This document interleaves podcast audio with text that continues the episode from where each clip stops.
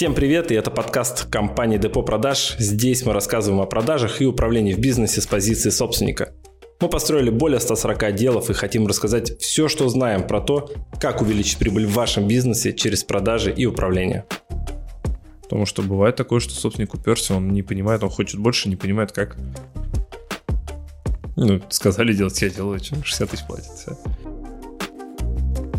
А потом все равно продаж нет, они не понимают, что происходит ты остаешься без ропы, без команды.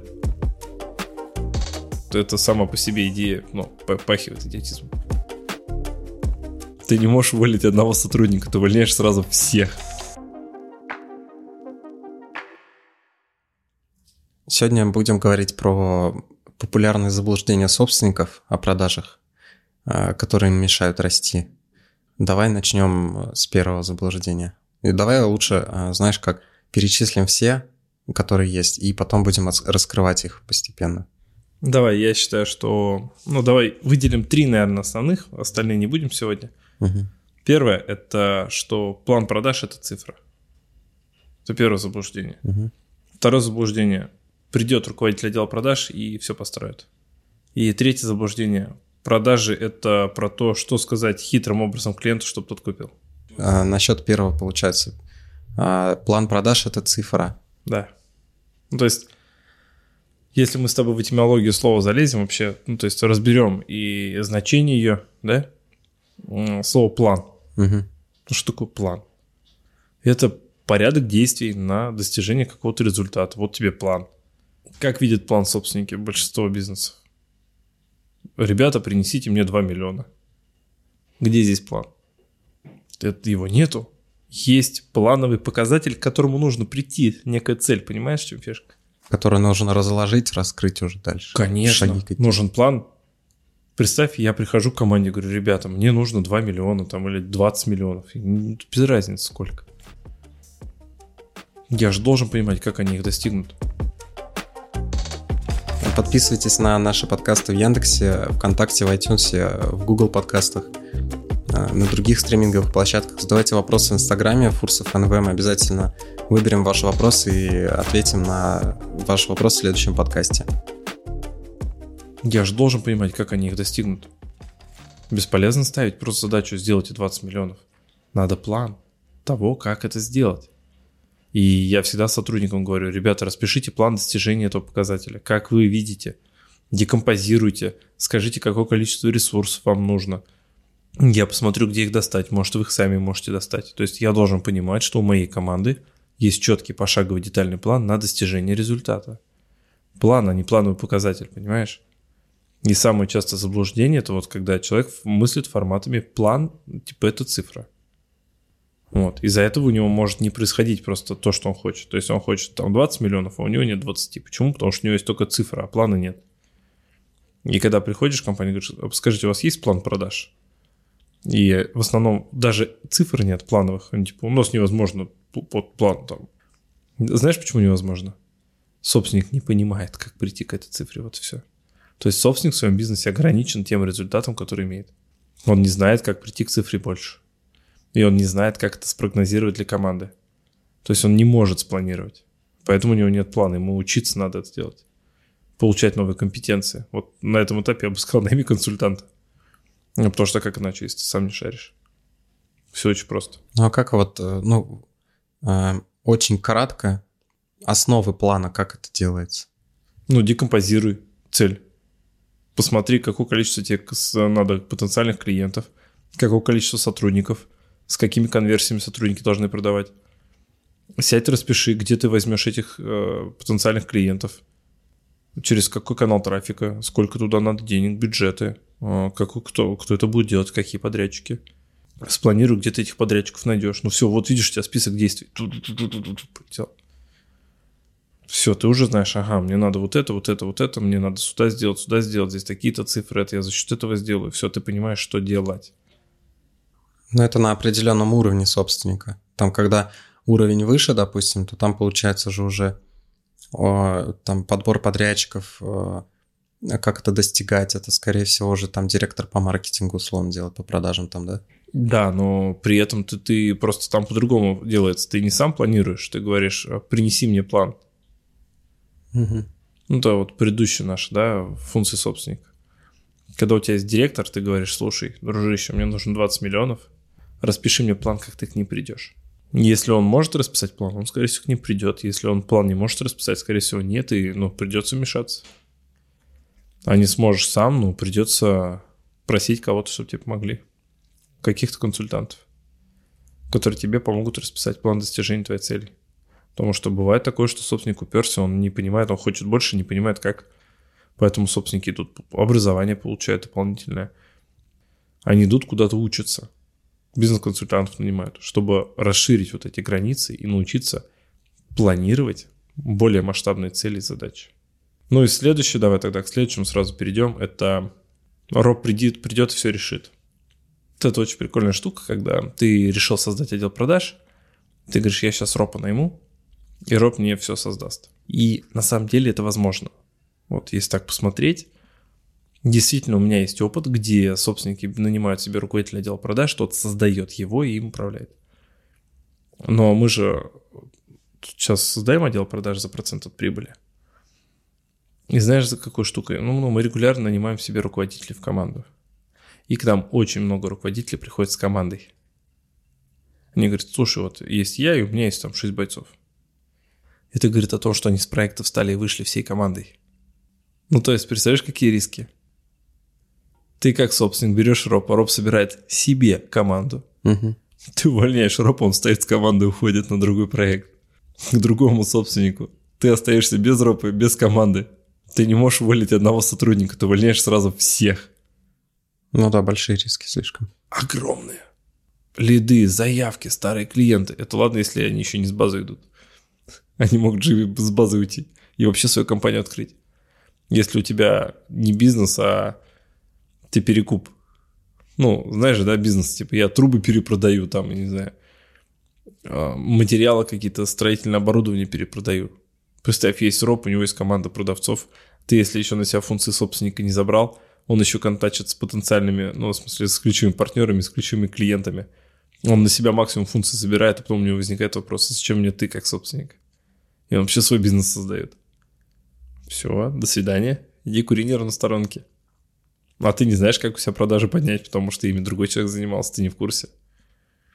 Ты можешь построить бизнес руками собственника, ой, руками ропа, при условии, что ты понимаешь как. То есть можно выстроить продажи ропом, но если ты понимаешь, что делать, если ты это можешь проконтролировать, потому что в бизнесе есть стратегия. В стратегию входят технологии, понимаешь, того, как продавать будем, кому, почему именно таким образом. Ты должен все это понимать, как у тебя в бизнесе устроено. Если ты не понимаешь, как это устроено, ты не сможешь потом этим управлять или менять людей, ты будешь зависим все время от кого-то, зачем это нужно. Поэтому я считаю, что руками ропа ну, нельзя построить отдел продаж, если ты сам не понимаешь, что делать. Это часто заблуждение. Сперва разберись хотя бы, как устроены продажи. Ну, то есть разберись в том, как это все работает. Приготовь сумму денег хорошую, потому что хороший роб стоит хороших денег. Разберись, как нанимать, либо найми крутого HR, и с ним уже найми ропа и управляй ропом. Планы, контроль их исполнения, вот, вот это все, что нужно делать для управления. Тогда да. Но вот заблуждение часто в том, что сейчас вот я просто выйду в рынок, а, возьму ропа за 60 тысяч рублей, и он мне напишет и скрипты, значит, и систему мотивации, и должностные инструкции, и он, значит, наймет мне людей и адаптирует их, а он еще сам наймет, и чар не нужен для этого, он сам разберется, где их достать. И при этом продажи уже будут в первый месяц. Ну, то есть, понимаешь, да, мы берем одного человека, на него все это накидываем, он должен это все создать, разработать, значит, ввести в работу, чтобы это денег приносило, еще параллельно сам продавать должен, раз мы ждем продаж в первый месяц. Но это, не знаю, это не роб какой-то, а супермен. А за 60 тысяч это, скорее всего, человек, который сказал, да-да, я все это сделаю, но лишь бы работу получить какую-то. Мгм. А там будет что будет. Он живет по принципу этих викингов. Делай, что должно, и будь, что будет. ну, то есть, ну, сказали делать, я делаю, что, 60 тысяч платят, все. Ну, вот. То есть я в такие истории не верю. Они бывают, но это очень редко. Ну, Это сама по себе идея, ну, попахивает идиотизмом. Куда проще, если ты понимаешь, что происходит. Ну, возьми ропа и, например, дать ему HR-агентство, которое быстро нагонит трав, или ассистента дать, да? руководитель, который все вот это умеет, все, что я перечислил, возникает вопрос, почему он до сих пор роб за 60 тысяч, если он все это делает круто. Он как минимум мой коллега должен быть. Минимум. Или собственником бизнеса. Понимаешь, у него такие компетенции, такой бэкграунд. С другой стороны, что он там сделает за скрипты, что если ты в этом не разбираешься, проверить никак не сможешь. Он скажет, я, а ты что делал? А я скрипты писал, вот там, смотри, скрипт. Ты смотришь, ну, текст, текст. Если для тебя скрипт это текст, все, финиш. Если для тебя технология это скрипт, все, финиш. Ты не сможешь проверить никогда. Поэтому я в такие истории не верю. И третье заблуждение – это что продажи – это сказать хитрым образом что-то клиенту, чтобы тот купил. Нет. Самое страшное, многие вообще не понимают, что такое продажи в бизнесе. Продажи – это технология. То есть технология – это набор методов инструментов на достижение какого-то результата. Да? Методы – это то, как мы делаем, за счет чего мы достигаем результата. А инструмент – это что мы используем в этот момент. Вот, например, скрипт – это инструмент. Коммерческое предложение – инструмент. А методы – это, ну, каким образом? Какие, сколько встреч, каким образом, какие технологии продаж мы используем. Ну, вот это все. И если у нас, например, продукт, который сильно уступает конкурентам, сильно уступает, можно быть супер манипулятором. Но ты никогда супер результатов с этого не получишь.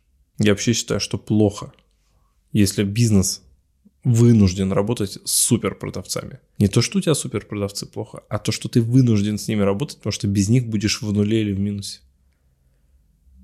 Я считаю, что продукт должен быть такой, который сможет продавать средней паршивости менеджер. То есть продукт должен быть сильным. И продажи – это вот сочетание умения проанализировать целевую аудиторию, выделить конкурентные преимущества, а, выделить из них оферы, создать, да? Описать путь клиента от первого касания до сделки, как мы клиента поведем по этому пути, чтобы он у нас купил, что мы для этого должны сделать, демонстрация, встречи, ну что, что, что, какие цифры показать, как их посчитать, какие оферы где подать, какие будут аргументы к покупке здесь и сейчас – каким образом мы все эти характеристики выгоды и оферы будем доносить, через какие речевые обороты, какие типы клиентов есть по психологическому портрету, как они покупают, в каком месте лучше это сделать. Ну, то есть там, ну, представляешь, сколько нюансов. Это не просто, типа, уметь а, заболтать клиента. Вот, ну, многие так думают про собственники. Продажи – это умение, вот, ну, извини, пиздеть. Я считаю, категорически нет. Продажи это, это технология, это наука. И чтобы сделать крутые продажи компании, в этом надо разбираться. Это навыки, это креативный мозг. Ну, то есть там столько всего сочетаний должно быть. И собственник часто заблуждается, думая, что это вот умение вот, ну, как бы убалтывать. Они поэтому потом берут таких продавцов, которые неплохо болтают. А потом все равно продаж нет, они не понимают, что происходит. Ну, слушай, ну, офферов нет того всего технологии. Он приходит такой, даже болтливый менеджер, он приходит, он не понимает, что делать. Он такой, куда я попал? Что продаем, кому? А он понимает, он звонит, а ему все говорят, дорого, дорого, дорого. То такой, так, надо же болтать, он берет скидками, там давит и так далее. Каким-то образом какие-то продажи делает, потом думает, что я здесь делаю вообще? Есть нормальные компании, где все описано, все создано, я там зарабатывать буду, расти в карьере, ушел, все. А потом собственник такой говорит, менеджеры такие вот выгорают быстро, ротация вот такая вот большая. Менять приходится. Текучка, текучка кадров. Конечно, текучка, если у тебя работать невозможно долго. Если у тебя сотрудник через три месяца понимает, что он либо устал, а результат, ну, как бы вложенные усилия на полученный результат непропорционально. Естественно, он уходит. Кто захочет работать в непропорциональной системе? Когда есть там, не знаю, тысячи других компаний, которые ищут менеджеров. Это справедливо, по-моему. А там, где крутые компании, там ротация невысокая. У нас ротация была там, ну, буквально процентов, наверное, 20 в Марсе в год. То есть даже меньше, по-моему. У них план стоял не более 20% ротации.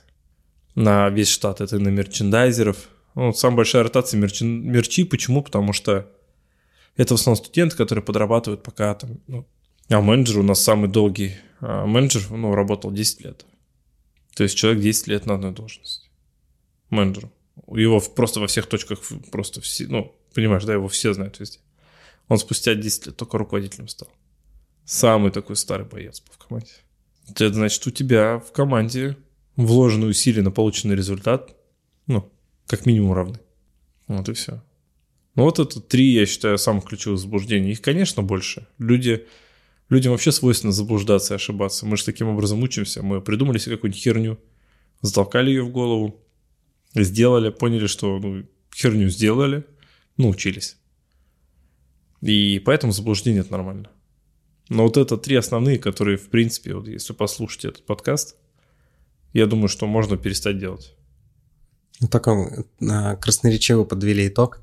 Подписывайтесь на наши подкасты в Яндексе, ВКонтакте, в iTunes, в Google подкастах, э, на других стриминговых площадках. Задавайте вопросы в Инстаграме, Фурсов НВ. Мы обязательно выберем ваш вопрос и ответим на ваш вопрос в следующем подкасте. Э, спасибо всем, кто дослушал до этого момента. Всем пока. Пока-пока.